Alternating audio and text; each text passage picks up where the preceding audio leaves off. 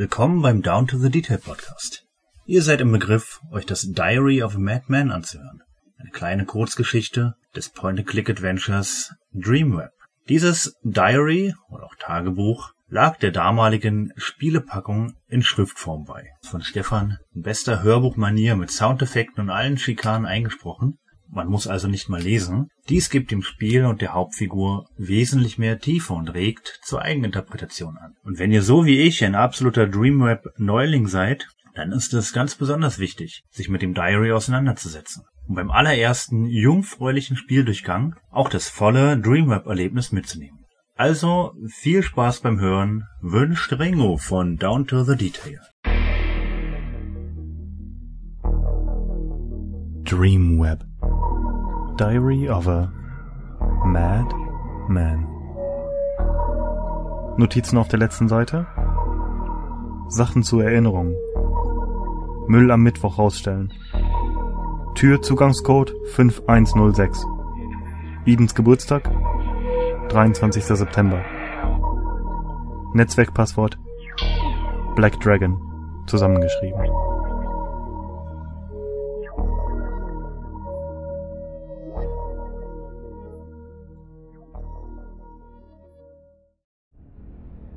Mittwoch, 28. März. Ryan. Das ist er also, mein erster Eintrag in mein Tagebuch. Mein eigener Name.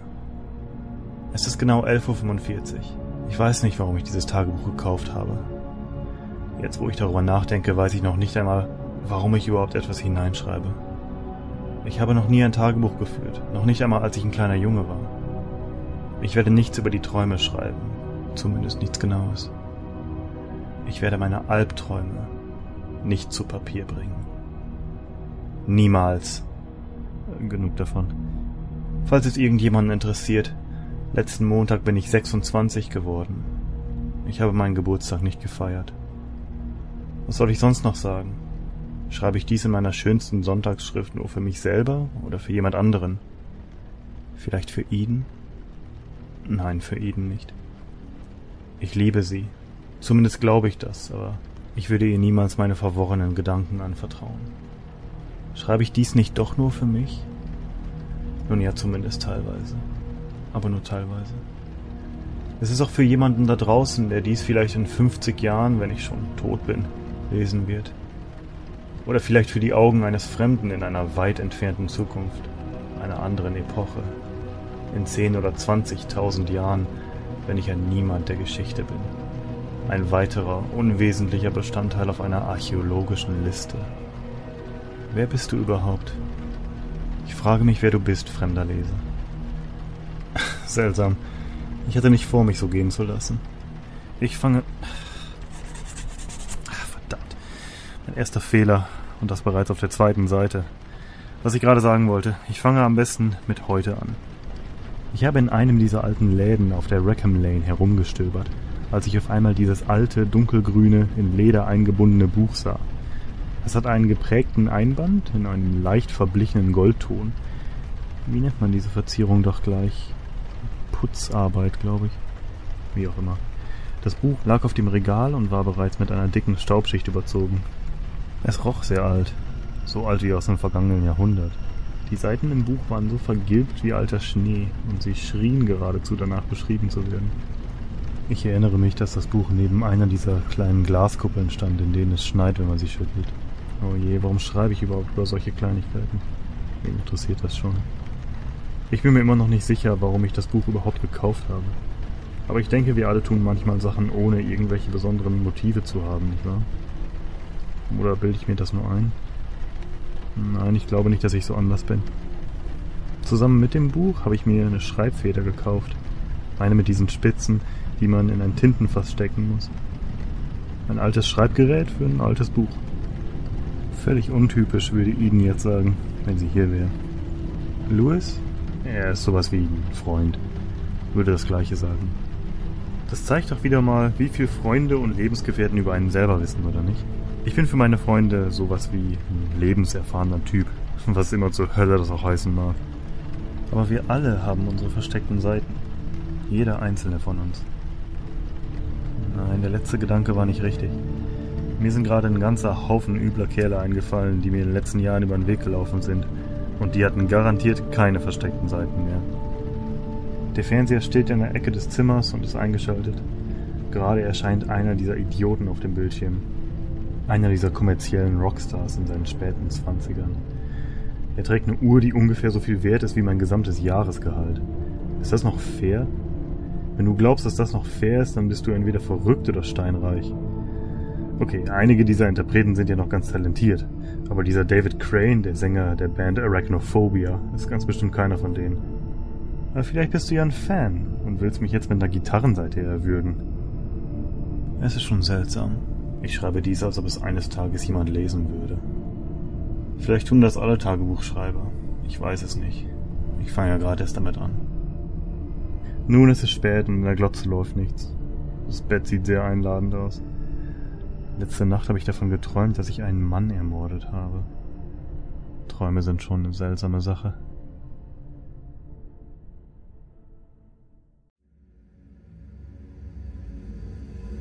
Donnerstag, 29. März. Es ist 20.30 Uhr und alles ist okay. Die Arbeit ist zu Ende für heute und nein, ich werde jetzt nicht über die Arbeit schreiben. Ich sehe mich gerade in meiner Wohnung um. Es sieht unaufgeräumter aus als sonst, wenn man bedenkt, dass Eden in circa einer Stunde hier sein wird. Sie versucht mich immer dazu zu bringen, aufzuräumen. Das Badezimmer sieht nicht allzu schlimm aus. Ich kann direkt reinschauen von meinem Schreibtisch am Fenster aus.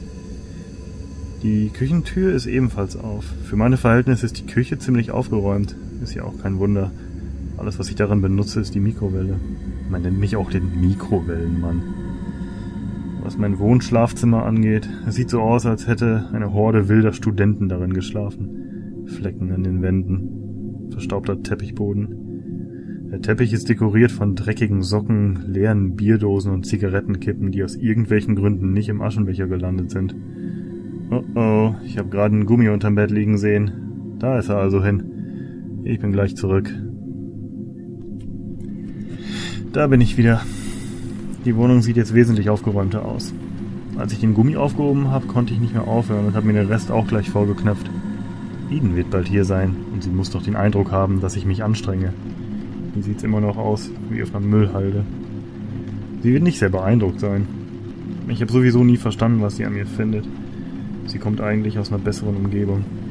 Du solltest mal ihre Wohnung sehen. Plüsch über Plüsch, soweit das Auge reicht. Allein von der Einrichtung weiß man, dass sie einen gut bezahlten Job hat. Es hat irgendwas mit Marktanalysen und PR zu tun. Ich frage sie nie danach. Sie sagt nur immer, ich soll mir einen ordentlichen Job suchen. Ob ihr noch nie jemand gesagt hat, dass es fast keine ordentlichen Jobs mehr gibt? Billigen Fusel in Sparkys Bar zu verkaufen ist auch nicht gerade mein Traumjob. Jetzt ist raus. Ich hab's doch gesagt. Ich bin Barkeeper. Und Sparky ist mein Boss. Ein fetter, ungepflegter Typ. Einer dieser Kerle, die mit diesen lächerlichen Westen rumlaufen. Weißt du, was ich meine? Na klar, weißt du's. Ich habe gerade vom Fenster aus auf die Straße gesehen. Das Fenster ist total verdreckt. Als ob du dir das nicht denken könntest. Es regnet. Und die Straßen sehen gelblich verschmiert aus von den Sodiumlampen, die als Beleuchtung dienen. Man kann eine Menge Gestalten in Regenmänteln auf der Straße sehen, alle auf dem Weg von nirgendwo nach nirgendwo. Ich habe einmal gelesen, dass die meisten Leute ihr Leben in stiller Depression verbringen. Das könnte wahr sein. Gott, ist die Wohnung leer, wenn Eden nicht da ist. Noch bald wird sie da sein, wird den Raum mit ihrem Parfum, ihrer Stimme, mit ihrer Aura füllen. Sie hat versprochen, heute Nacht bei mir zu bleiben. Ich sehe schon ihren sanften, blassen Körper auf dem Bett, ihre schwarzen Haare auf dem Kopfkissen. Wenn sie nackt ist, hat sie die Augen eines Kindes. Doch am nächsten Morgen, wenn sie sich anzieht, ist sie wieder jemand anderes. Manchmal glaube ich, ihn zu lieben. Manchmal nicht. Doch wenn sie nicht da ist, vermisse ich sie. Ich glaube aber, dass es vielen so geht. Nun, für heute habe ich genug geschrieben. Bis morgen oder was immer Tagebuchautoren als Verabschiedung auch schreiben mögen. Ich bin's wieder. Es ist nach Mitternacht. Eden ist nicht gekommen. Sie rief an, hat sich entschuldigt, faselte irgendwas von wichtigen Terminen und einer Menge Arbeit. Ich sagte ihr, dass es mir nichts ausmachen würde. Ich bin ein guter Lügner, wenn ich will. Zehn Minuten später kam Louis vorbei. Er kratzte sich an seinen frischen Einstichstellen am Arm und fragte mich, ob ich irgendwelche Drogen wollte. Ich habe das Zeug schon seit Jahren nicht mehr angerührt, aber er fragt mich immer wieder danach. Louis für Eden.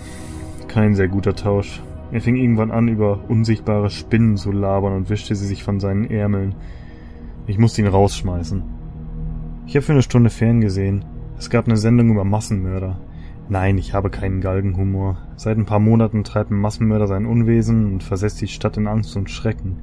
Die Medien nennen ihn den Dealer, weil er diese Vorliebe für Spielkarten hat und nein, heute Abend werde ich nichts über den Dealer schreiben. Es regnet immer noch und die Straßen sind wie ausgestorben. In jeder Ecke sehe ich einen Schatten, der wie ihnen aussieht.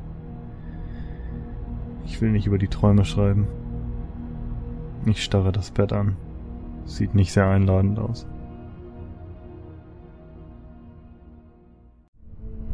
Freitag, 30. März, 23.32 Uhr. Eden ist vor zehn Minuten gegangen. Sie kam völlig überraschend und meine Wohnung sah so schlimm aus wie noch nie. Das ist das Problem mit unangekündigten Besuchen. Hattest du auch schon mal solche Probleme? Ich denke schon. Sie rümpfte ihre Nase und sagte, dass es hier sehr ungesund riechen würde. Ich hatte bis dahin nichts gerochen, was wahrscheinlich mehr über mich aussagt als über sie. Außerdem bemerkte sie die ganzen Spinnen, die seit ihrem letzten Besuch eingezogen waren. Und tatsächlich eine nicht unerhebliche Anzahl an Spinnenweben hatte sich in den Ecken des Zimmers gesammelt. Aber fressen Spinnen nicht Fliegen und sonstiges Ungeziefer?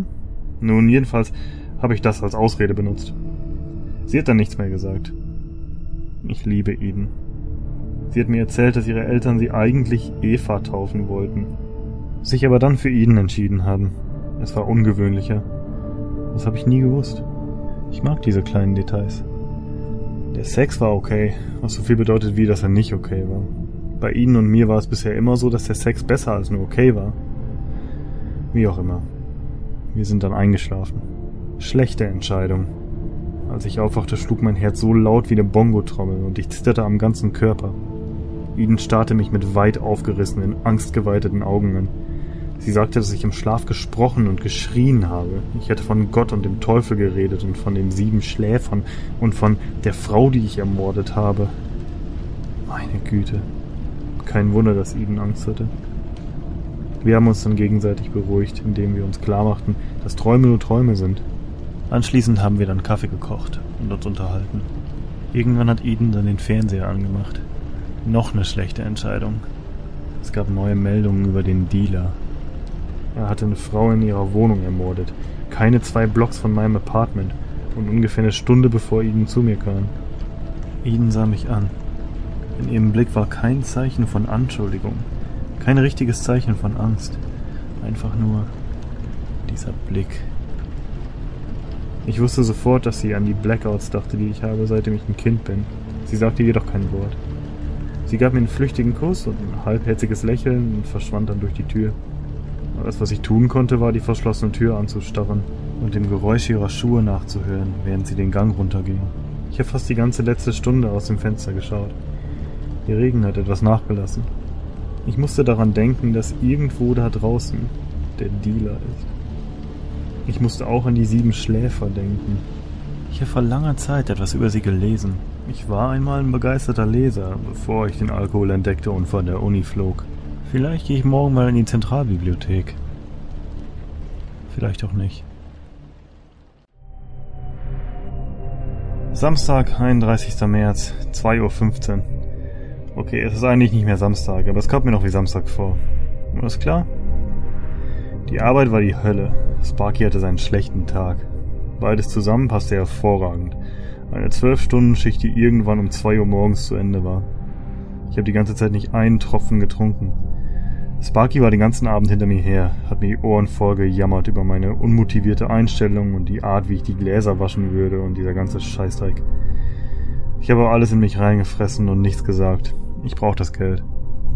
Ich habe Eden fünf oder sechs Mal von der Arbeit aus angerufen, immer wenn Sparky gerade mal nicht da war und habe Nachrichten auf ihrem Anrufbeantworter hinterlassen.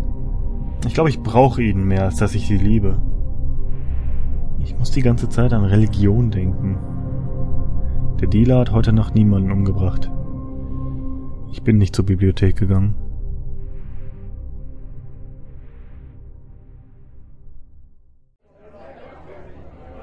Sonntag, 1. April, 11.20 Uhr. Letzte Nacht ist mir Gott erschienen und hat mir gesagt, dass ich Leute umbringen soll.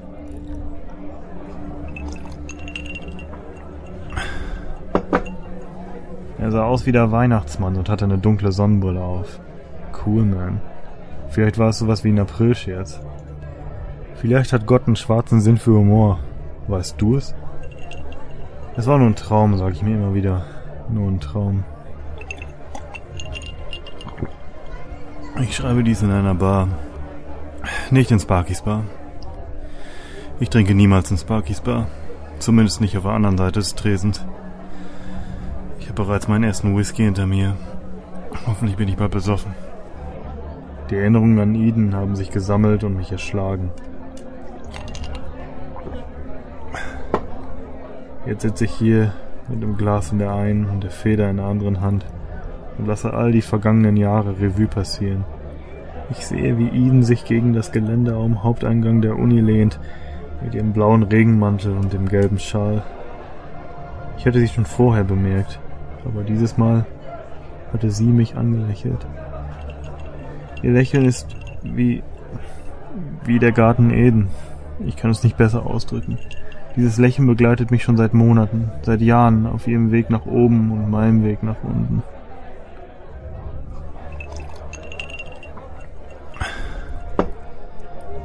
Wenn ich nur nicht immer diese Blackouts hätte. Jetzt fange ich schon wieder damit an. Ausreden, Selbstmitleid. Der Grund, dass ich ein Verlierer bin, ist der, dass ich die Karten, die mir gegeben wurden, schlecht gespielt habe und nicht, dass ich schlechte Karten bekommen habe. Es hat wieder angefangen zu regnen. Ich sehe den Pfützen dabei zu, wie sie größer werden. Auf meinem Tisch stehen eine Menge leerer Gläser. Ich weiß nicht, wo die alle herkommen. Eden hat nicht auf meine Anrufe reagiert. Vielleicht ist das der Grund, warum ich das Mädchen an der Bar anstarre. Ihr Gesicht ist von Make-up überzogen. Leuchtender Lippenstift auf ihren Lippen. Sie sieht billig aus und ich meine pro Stunde. Manchmal sehnt man sich nach Geborgenheit, auch wenn es bezahlte Geborgenheit ist.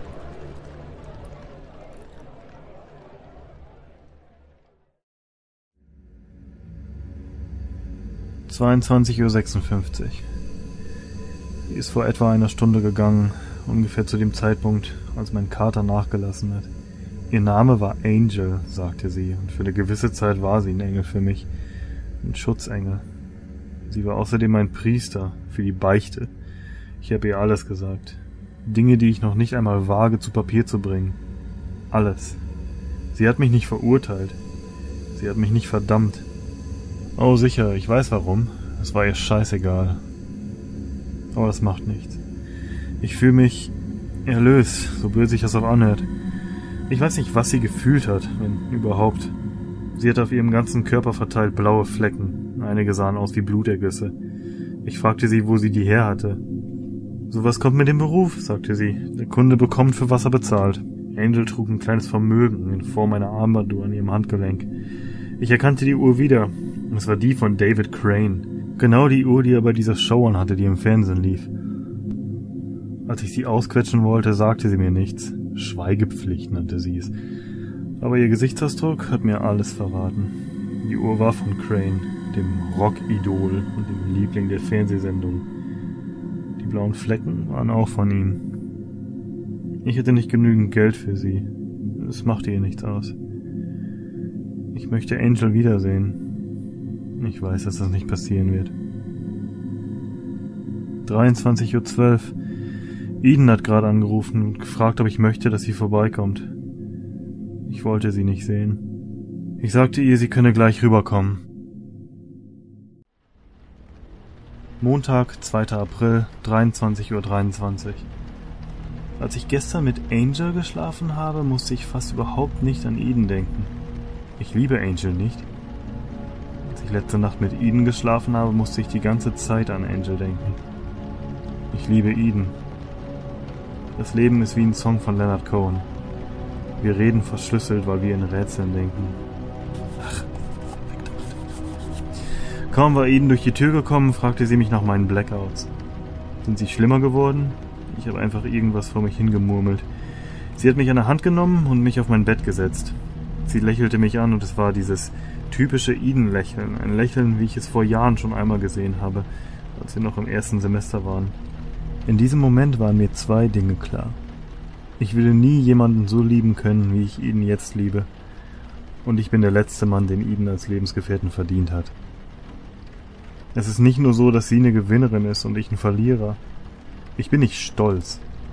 Damit kann ich nicht leben. Ach, damit kann ich leben. Nein, es ist viel mehr als nur das. Es ist. In einem dieser seltenen Momente von Erleuchtung wurde mir klar, ich bin der Tod. Ich konnte nicht die Worte finden, um es ihr zu erklären. Ich versuche noch immer die Worte zu finden, um diese Entdeckung zu erklären. Was soll ich sagen? Dass ich der Tod bin, der Sensenmann in Person? Ja, so groß ist es nicht. Vielleicht auf eine bestimmte Art. Vielleicht aber eine Art selektiver Tod, was auch immer das heißen mag. Und ich bin außerdem ein toter Mann, obwohl ich nicht genau weiß, was ich damit meine. Diese Erleuchtung kann man einfach nicht in Worte fassen und dabei belassen wird. Nach einer Weile verstand ich, was Ihnen mir sagen wollte. Sie redete wie ein Liebesengel. Sie erzählte mir von Vertrauen. Nicht das Vertrauen wie das Vertrauen in die Kirche oder in die Bibel, sondern menschliches Vertrauen. Das Vertrauen zwischen zwei Liebenden. Eden sagte, dass es ihr leid tat, dass sie mir nicht vertraut hatte. Dass sie mich verdächtigt hatte, anderen Leuten wehgetan zu haben. Ihr war zwar bewusst, dass ich diese Blackouts hatte. Im Laufe der Jahre hat sie sie schließlich oft genug mitbekommen, aber in all den Jahren habe ich noch nie jemanden verletzt, während ich aus dieser Welt abgedriftet war. Sie legte ihre Arme um mich, in der festen Überzeugung, ich könnte nie jemandem wehtun. Sie irrte sich, aber ich sagte nichts.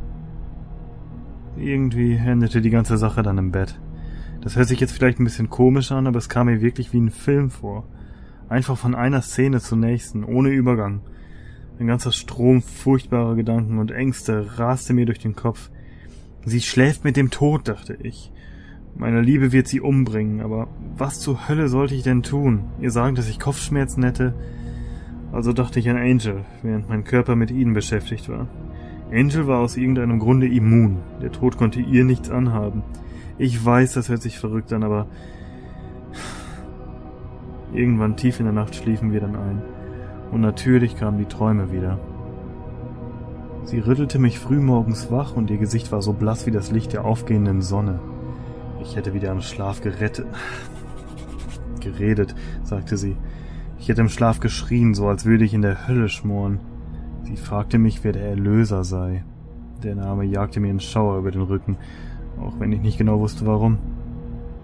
Nachdem Eden gegangen war, lag ich für einige Stunden auf dem Bett und zählte die Risse in der Decke. Plötzlich spielte mein CD-Spieler Sympathy for the Devil und ich rannte so schnell ich nur konnte aus meiner Wohnung. Falls du dich fragen solltest, warum ich mich so erschrocken habe, ich besitze keine einzige CD der Rolling Stones. Bevor ich heute zur Arbeit gegangen bin, schaute ich bei der Bücherei vorbei. Ich habe vier Bücher über Religionen und Mythologien ausgeliehen. Danach bin ich ziellos umhergelaufen auf der Suche nach einer alten Kirche, einer leeren Kirche. Frag bitte nicht warum. Ein seltsames Bedürfnis? Wer weiß. Ich fand mich irgendwann in einer schlimmen Gegend wieder, oberhalb der italienischen Stufen. Enge verwinkelte Gassen, kaum was vom Himmel zu sehen. Ich ging an einem schwarz angestrichenen Fenster vorbei und betrat einen kleinen Platz mit einem ausgetrockneten Brunnen in der Mitte. Dann sah ich sie, die Kirche. Es war eines dieser grauen, neugotischen Gebäude mit verschmutzten großen Fenstern. Das Schild neben der Tür war vom Wind und vom Wetter ganz schön mitgenommen. Der Name der Kirche war jedoch klar zu lesen. Saint Septimus. Ich näherte mich der Eingangstür und wäre auch beinahe hineingegangen als ich mich plötzlich umdrehte und wegging. Als ich dann endlich bei Sparkies angekommen war, brüllte er mich mal wieder an, weil ich eine Stunde zu spät war. Ich kann's ihm nicht mal übel nehmen, dem stinkenden Schwein. Wenn ich das nächste Mal auch nur eine Minute zu spät bin, wird er mich feuern. Ich werde garantiert nicht an einem gebrochenen Herzen sterben. Ich habe die Bücher noch nicht gelesen. Ich habe ein wenig fern gesehen. Der Erlö... Ach... Dealer hat heute niemanden umgebracht. Ich habe Angst davor, schlafen zu gehen.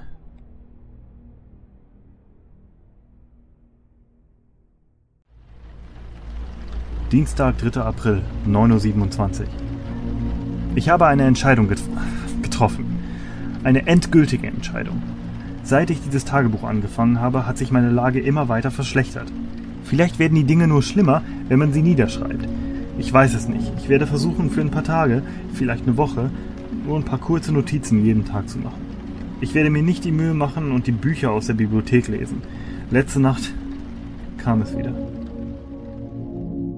11.36 Uhr. Der Dealer hat heute Abend jemanden umgebracht. Mittwoch, 4. April, 22.54 Uhr.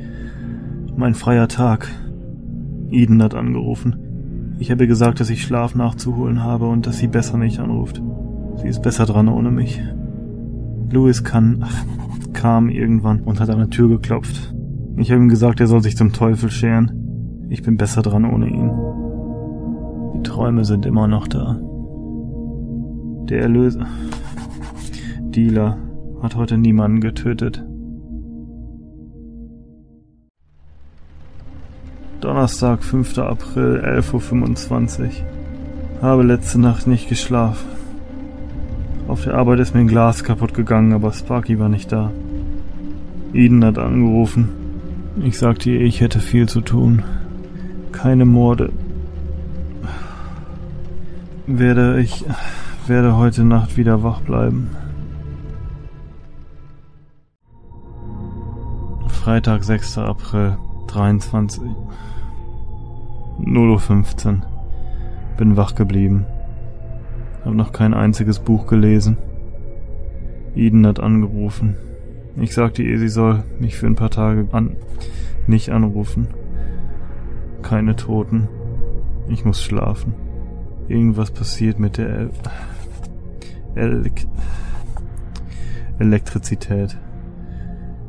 Der Tod hat an meine D Tür geklopft, aber ich habe ihn nicht her hereingelassen. Ich bin auch nicht verrückt.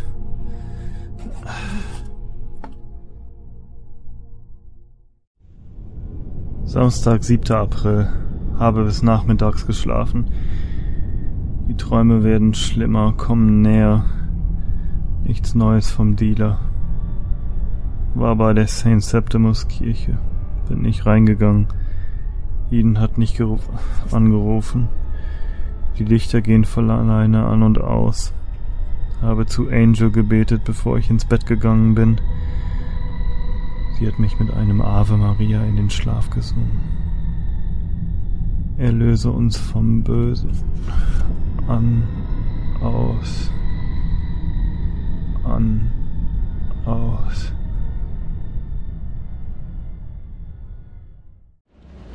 Sonntag, 8. April. Träume sind grauenhaft. Nicht sicher, ob ob ich wach bin, habe zwei Stunden lang den Lichtschatten beobachtet. Er hat kein Wort gesagt. Überall sind Spinnen. Der Erlöser hat heute eine Frau getötet.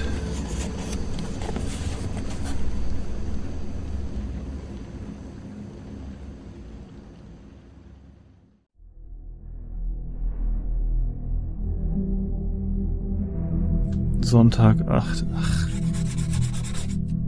Montag 9. Ap Ap April.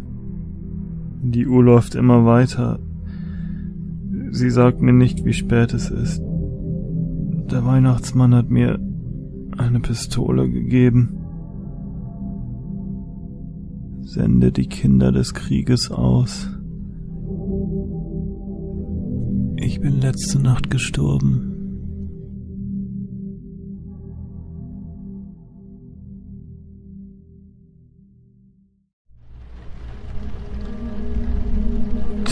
Dienstag, 10. April. Heute war kein guter Tag.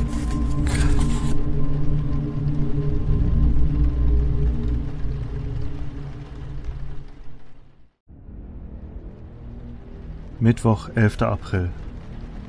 Mein Name ist Ryan und ich glaube, ich werde verrückt. Ich sitz, sitze hier an meinem Tisch in meiner Wohnung und schreibe langsam und vorsichtig. Gestern unternahm ich einen Schritt, der mich entweder total verrückt gemacht hat oder meine Rettung war. Ich bin mir noch nicht sicher. Gestern habe ich akzeptiert, dass das Unmögliche, das Unfassbare wahr sein Kind kann, dass der Weihnachtsmann keine Einbildung ist. Nein, das ist er nicht. Konzentriere dich, Ryan. Konzentriere dich. Ich habe die Bücher gelesen. Ich glaube, es ist Abend. Ja, es ist dunkel draußen. Mein Gott, in meiner ganzen Wohnung sind Spinnen. Überall. Im Wohnzimmer, in der Küche, im Badezimmer.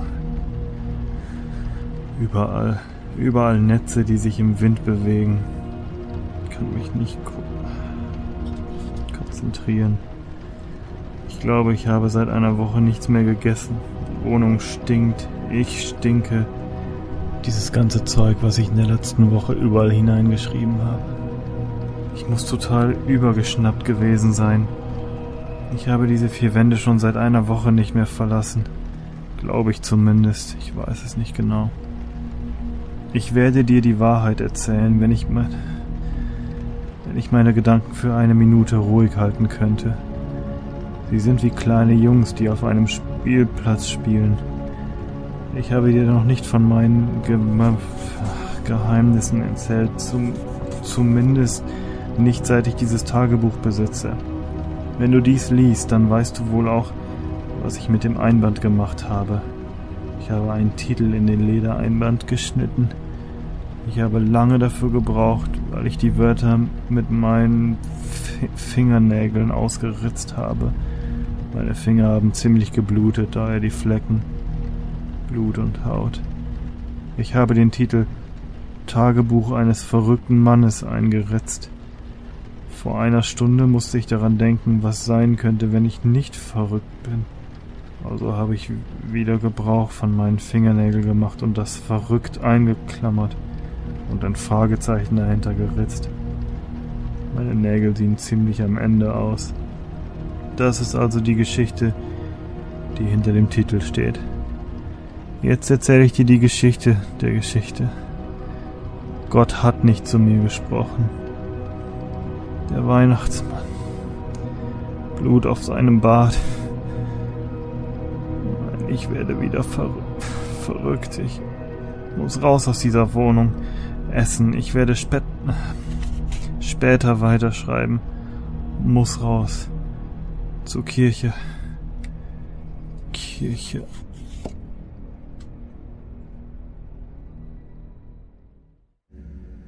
Null Uhr fünfzehn für... Im Moment bin ich wieder normal. So normal ich noch sein kann.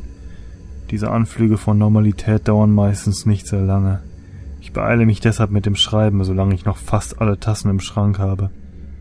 Ich bin vor drei oder vier Stunden rausgegangen. Ich muss etwas gegessen haben, mein Bauch fühlt sich voll an. Ich bin zur Kirche gegangen, zu St. Septimus. Als ich die italienischen Stufen hinaufging, hörte ich auf einmal Schritte hinter mir. Zuerst habe ich sie nicht bemerkt. Es gab ja keinen Grund. Als ich dann aber über eine Stufe stolperte und stehen blieb, da hörten die Schritte auf einmal auf.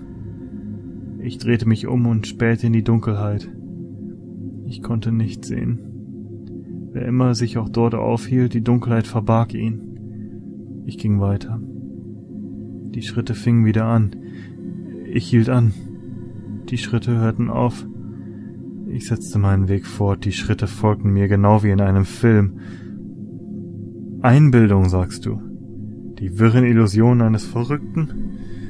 Das glaube ich nicht. Du warst nicht da. Du weißt noch nicht, was dann passiert ist. Die Eingangstür von St. Septimus war offen, weit geöffnet. Zuerst dachte ich, da wäre so etwas wie eine Mitternachtsmesse, aber dann sah ich, dass die Lichter nicht an waren. Als ich hineinging, bemerkte ich die unglaubliche Anzahl von brennenden Kerzen, die alle auf dem Altar, auf den Kerzenständern und an den Füßen der Statuen standen. Keine Menschenseele in Sicht und überall brennende Kerzen. Welche Kirche lässt die Eingangstür sperrangelweit offen stehen, mitten in der Nacht, ohne Licht und nur mit brennenden Kerzen? Ergibt das für dich einen Sinn? Ich weiß, dass ich in diesem Moment nicht verrückt war. Ich bin mir absolut sicher. Wenn du dich in einer Kirche befindest, bewegst du dich leise, oder? Ich bin sehr leise das Mittelschiff hinuntergegangen, immer die Augen auf den Altar gerichtet. Plötzlich hörte ich gedämpfte Schritte hinter mir. Ich drehte mich blitzschnell um, und im selben Augenblick erloschen alle Kerzen im hinteren Teil der Kirche.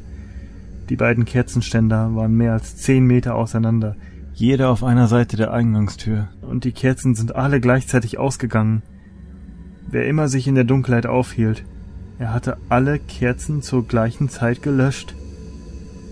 Dann dachte ich, dass sich dort vielleicht zwei Personen aufhalten würden, aber zwei Personen, die sich in absolutem Einklang bewegen und zur gleichen Zeit ungefähr 20 Kerzen auf einmal löschen können und all das in einer Mikrosekunde, das, das war ungefähr genauso ein verrückter Einfall wie die Idee von einem Mann, der eine Spannweite von zehn Metern mit beiden Armen erreichte.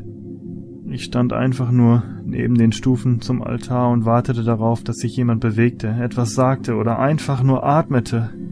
Nichts. Die Warterei wurde zu viel für meine zerrütteten Nerven. Ist da jemand? rief ich in die Dunkelheit. Warten ließ die Antwort auf sich, wie ein Poet jetzt vielleicht sagen würde, aber ich hatte dieses starke Gefühl von einer, wie soll ich sagen, bösen Macht. Ja, so etwas wie eine böse Macht hielt sich in der Dunkelheit der Kirche auf. Ich gebe zu, dass ich Angst hatte. Vielleicht glaubst du, dass du keine Angst gehabt hättest, aber du warst ja auch nicht dabei. Ich zögerte, unsicher, ob ich angreifen oder mich zurückziehen sollte. Auf einmal fiel es mir wie Schuppen von den Augen. Es wäre mir schon vorher aufgefallen, wenn mich diese Woche in meiner Wohnung nicht so geschwächt hätte. Es gab Dutzende von Kerzen im restlichen Bereich der Kirche. Mehr als genug, um auch den Bereich um den Eingang zu erhellen. Wie es immer in diesem billigen Groschenroman geschrieben steht, eine blasphemische, trügerische Stille lag in der verdunkelten Luft. Sagen wir einfach, dass der hintere Teil der Kirche so dunkel war wie die Sünde selbst. Zu diesem Zeitpunkt schmeckte ich zum ersten Mal Blut auf meiner Zunge. Durch Angst kannst du zum Helden werden oder zum Feigling. Dieser Anflug von Schrecken trieb mich dazu anzugreifen. Wenn ich nur eine Sekunde gezögert hätte, wäre ich wahrscheinlich in die andere Richtung gelaufen. Ich rannte direkt auf die Dunkelheit zu und schrie mir die Lunge aus dem Hals. Ich weiß nicht mehr, was ich geschrien habe. Irgendwelche Flüche nehme ich an. Die Dunkelheit teilte sich in dem Moment, in dem ich in sie hineinrannte. Ich erhaschte einen Blick auf eine Gestalt zu meiner Rechten, die den Gang hinunterfloh. Und dann sah ich einen Mann, der durch den Torbogen des Eingangs ins Freie rannte. Als ich draußen ankam, war er bereits verschwunden. Aber dieses Bild hatte sich in meinen Verstand gebrannt. Als ich wieder zum Atem gekommen war, konzentrierte ich mich auf dieses Bild und den kupferartigen Geruch von Blut, der mit dem Bild in meinem Kopf hängen geblieben war. Vor meinem geistigen Auge konnte ich sein Gesicht genau sehen. Ja, mein Verstand funktioniert völlig normal. Ich kann seine Klarheit spüren, wenn ich dieses hier schreibe. Ich hoffe nur, dass meine Normalität lange genug anhält, damit ich dir alles erzählen kann, was ich weiß. Ich habe sein Gesicht gesehen und das Blut gerochen, aber es gab noch ein weiteres Detail. Sein Anzug war, sofern ich das erkennen konnte, dunkel und unauffällig, aber etwas ragte aus seiner übergroßen Brusttasche heraus. Eine Spielkarte. Ich bin mir nicht sicher, aber ich glaube, es war die Herzdame. Die riesige Brusttasche sah so aus, als würde sie jeden Moment platzen. In diesem Moment habe ich das jedoch nicht richtig zur Kenntnis genommen, bis ich wieder zu Hause war und den Fernseher eingeschaltet habe. Nach etwa zehn Minuten kamen die Nachrichten. Der erste Beitrag war über den Dealer. Er hatte ein weiteres Opfer gefunden. Eine Frau mittleren Alters namens Lisa Karok, Mutter von drei Kindern. Er hatte ihr das Herz herausgeschnitten und ein anderes, das Herz seines vorherigen Opfers, zusammen mit einer Spielkarte in ihren Brustkorb gestopft. Die Pik Dame. Die Frau war eine Schwarze, wie der Sinfu-Humor des Dealers. Ort des Mordes war die Gegend um die italienischen Stufen. In diesem Augenblick ist mir die große Brusttasche wieder eingefallen, groß genug für jede Art von Herz. Und was die Karte betrifft, die Herzdame war für sein nächstes Opfer. Vielleicht für eine Frau, die Liebe verkauft? Angel? Nein, es könnte jede beliebige Nutte sein. Ich wartete über eine Stunde, bis ein weiterer Bericht gesendet wurde. Ein weiteres Opfer wurde im Ostteil der Stadt gefunden. Julia Ravello. Ihr Herz war gegen das von Lisa Carrock ausgetauscht. Und auch in ihrem Körper steckte eine Spielkarte. Die Herzdame. Das Zeichen des Dealers. Zusammen mit dem Gefühl von Übelkeit und Sympathie überkam ich ein starkes Gefühl der Erleichterung. Erleichterung darüber, dass ich nicht der Dealer bin. Als meine Gedanken immer verrückter wurden und die Blackouts immer häufiger auftraten, da befürchtete ich schon, selbst der Dealer zu sein. Eine Art Dr. Jekyll und Mr. Hyde. Hattest du nicht auch schon daran gedacht, zumindest für einen Moment? Aber ich hatte noch einen Grund aufzuatmen. Die Stimmen in meinen Träumen sind bestätigt worden. Sie hat mir auch schon genau erklärt, was ich zu tun habe. Ich soll dieses Schwein umbringen. Oh ja, ich hatte ihn vorher schon gesehen in meinen Träumen. Schreckliche Träume. Manchmal habe ich ihn getötet, manchmal hat er mich getötet. Doch jedes Mal, wenn wir uns in den Träumen begegnet sind, war der Tod allgegenwärtig. Nun, Dealer, ich habe neue Karten für dich. Die Tarotkarten. Die höchste Karte ist der Tod. Und Tod ist außerdem der Name des Spiels. Es gibt Zufälle und es gibt Zufälle. Und die Ereignisse von heute Abend waren zu ungewöhnlich, um unter die Sparte seltsame Zufälle zu fallen.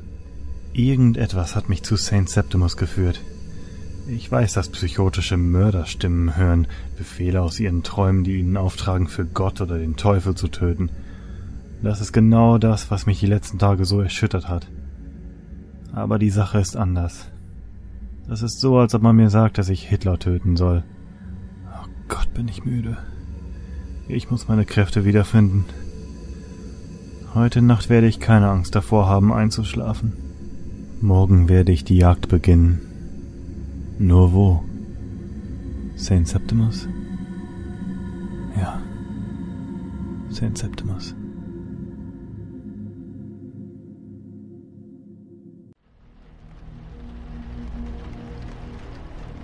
Donnerstag, 12. April, 23.05 Uhr. Es ist kurz nach elf und mir geht's gar nicht gut. Ich habe gerade das gelesen, was ich letzte Nacht geschrieben habe. Welch selbstsichere Worte. Heute bin ich mir nicht mehr so sicher, obwohl ich immer noch mit beiden Beinen in der Realität stehe. Ich bin zu St. Septimus gegangen, aber ich bin bei jedem Schritt von einer Zahl verfolgt worden. Die Zahl 7. Nein, ich bin nicht abergläubisch. Es ist etwas aus einem meiner Träume aus dem Todestraum. Ich glaube, man befiehlt mir, mehr Menschen zu töten, zu exekutieren, als nur den Dealer. Die Bücher aus der Bibliothek, nachdem ich sie endlich gelesen habe, haben einen Teil in meinem Unterbewusstsein berührt, verschwommene Bilder eines vergangenen Traumes. Ich sah die sieben Todsünden in menschlicher Form, und alle trugen sie Masken, was die sieben Schläfe von Ephesus, die legendären christlichen Märtyrer, welche in tiefem Schlaf auf ihre Auferstehung warten, angeht, da bin ich mir nicht so sicher. Das könnte etwas bedeuten. Könnte aber auch nichts bedeuten. Vielleicht kommt es nur auf die Zahl sieben an. Es ist immerhin eine dieser heiligen Zahlen. Sieben Tage in der Woche, sieben Meere, die sieben Todsünden, sieben Bräute für sieben Brüder. Haha, sehr lustig. Saint Septimus war am Tage genauso verlassen wie in der Nacht. Ich saß für ungefähr eine Stunde in der ersten Reihe, danach habe ich die Kirche durchsucht, ohne irgendwas zu finden. Ich versuchte die Tür zur Sakristei zu öffnen, auf der Suche nach dem Priester, aber sie war verschlossen. Ich fing allmählich an, mir Gedanken über den Priester von Saint Septimus zu machen. Warum ließ er seine Kirche unbeaufsichtigt? Ich fühlte mich, als würde ich in dieser Kirche beobachtet, ich weiß, dass dies eines der ältesten Gefühle in der Geschichte der Menschheit ist, meistens auch unbegründet.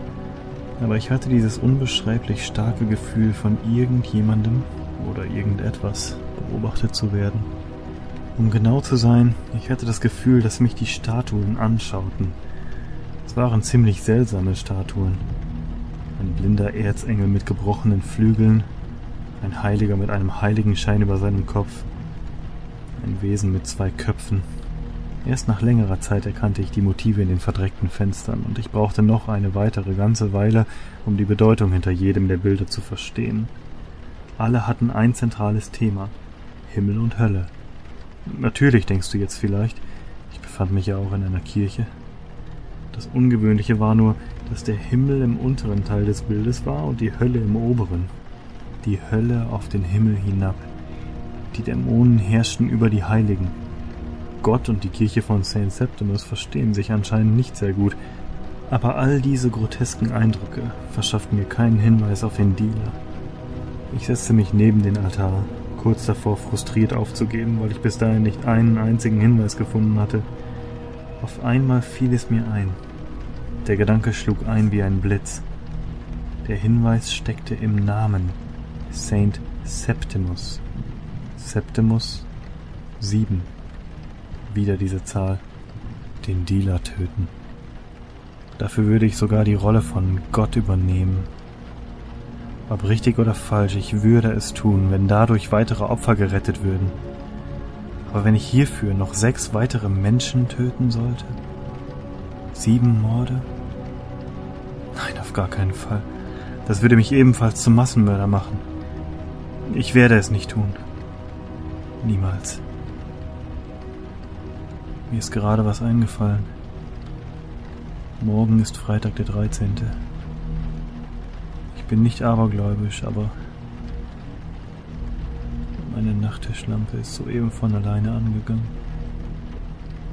Das Bett ist wie eine Fallgrube, die nur darauf wartet, dass ich hineinstürze. Auf dem Kissen sitzt eine Spinne.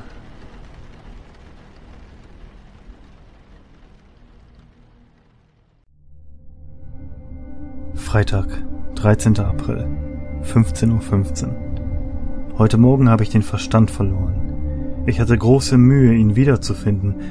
Es ist näher gekommen, das Wesen aus dem Traum, die Gestalt, von der ich dachte, sie wäre der Weihnachtsmann, als meine Sinne am Boden lagen. Er trägt einen roten Umhang, einen roten Umhang mit Kapuze. Und da hören die Gemeinsamkeiten mit dem alten Weihnachtsmann auch schon auf. Ich glaube nicht, dass mir dieser Typ irgendwelche Geschenke bringt. Eine unheimliche Aura umgibt ihn. Unmenschlich, gefühllos. Vielleicht ist er letzten Endes doch der Teufel. Seine Stimme war fest, so wie die einer Warnglocke auf einer Insel vor der Küste. Er sagte, er würde mich heute Abend besuchen. Ich verstand noch zwei weitere Worte. Arachnide. Erlöser. Ich schaute zu den Spinnen in meinem Zimmer, die Ansammlungen von Spinnenweben. Ich glaube, ich weiß, wofür Arachnide steht. Was die Identität des Boten, ach, Erlöser angeht, so glaube ich, dass ich nur in den Spiegel schauen muss, um dieses Rätsel zu lösen. Die Glühbirne geht an und aus. Wenn das so weitergeht, wird sie die Geschwindigkeit eines Stroboskops erreicht haben, bevor es Mitternacht ist. Die Mikrowelle ist gerade von alleine angegangen. Ich glaube, ich weiß, wer oder was hinter diesen elektronischen Anomalien steckt. Ich, der Mikrowellenmann. Ich verändere mich, ich kann es fühlen. Aber ich weiß nicht genau, ob ich verrückt werde oder mich von einer Raupe in einen Schmetterling verwandle. Zum Teufel. Ich habe auf den letzten Seiten fast kein einziges Wort durchgestrichen. Das bedeutet doch bestimmt, dass ich noch nicht total ausgeflippt bin. Wenn ich darüber nachdenke, glaube ich jedoch, dass es rein gar nichts bedeutet. Ich habe Angst. Ich wachse, verändere mich in, in Gott weiß was, oder ich werde ein Fall für die Klapsmühle. Wie auch immer, ich habe Angst. Eine Spinne hat ihr Netz über meinem Kopfkissen gesponnen.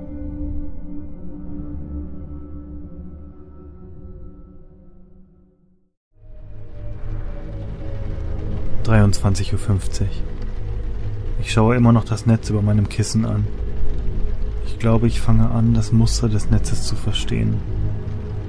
Wir reden verschlüsselt, weil wir in Rätseln denken. Arachnide.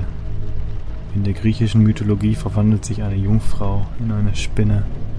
Arachnide, die Schöpferin der Netze. Netze.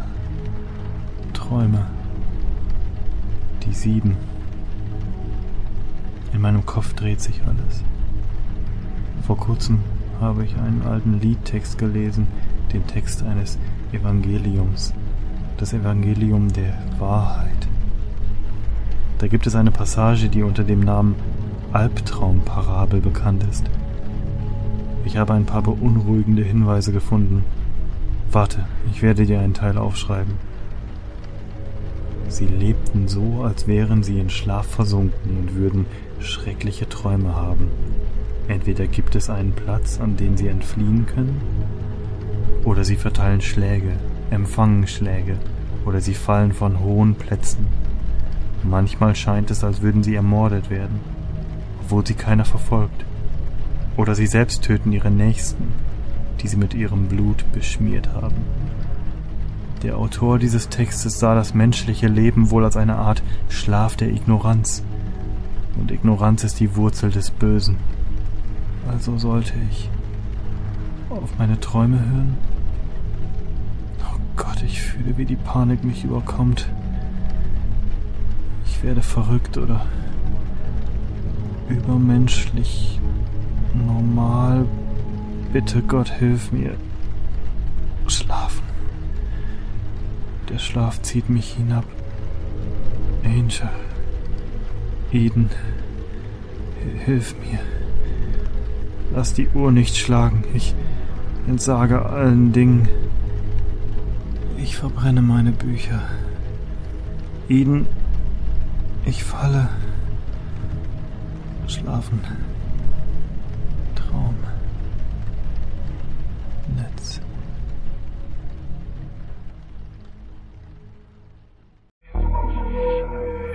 Samstag, 14. April. Mein Name ist Ryan. Ich bin der Erlöser, Richter und Henker in einer Person, der Jäger der Sieben. Es ist, als ob man Hitler tötet.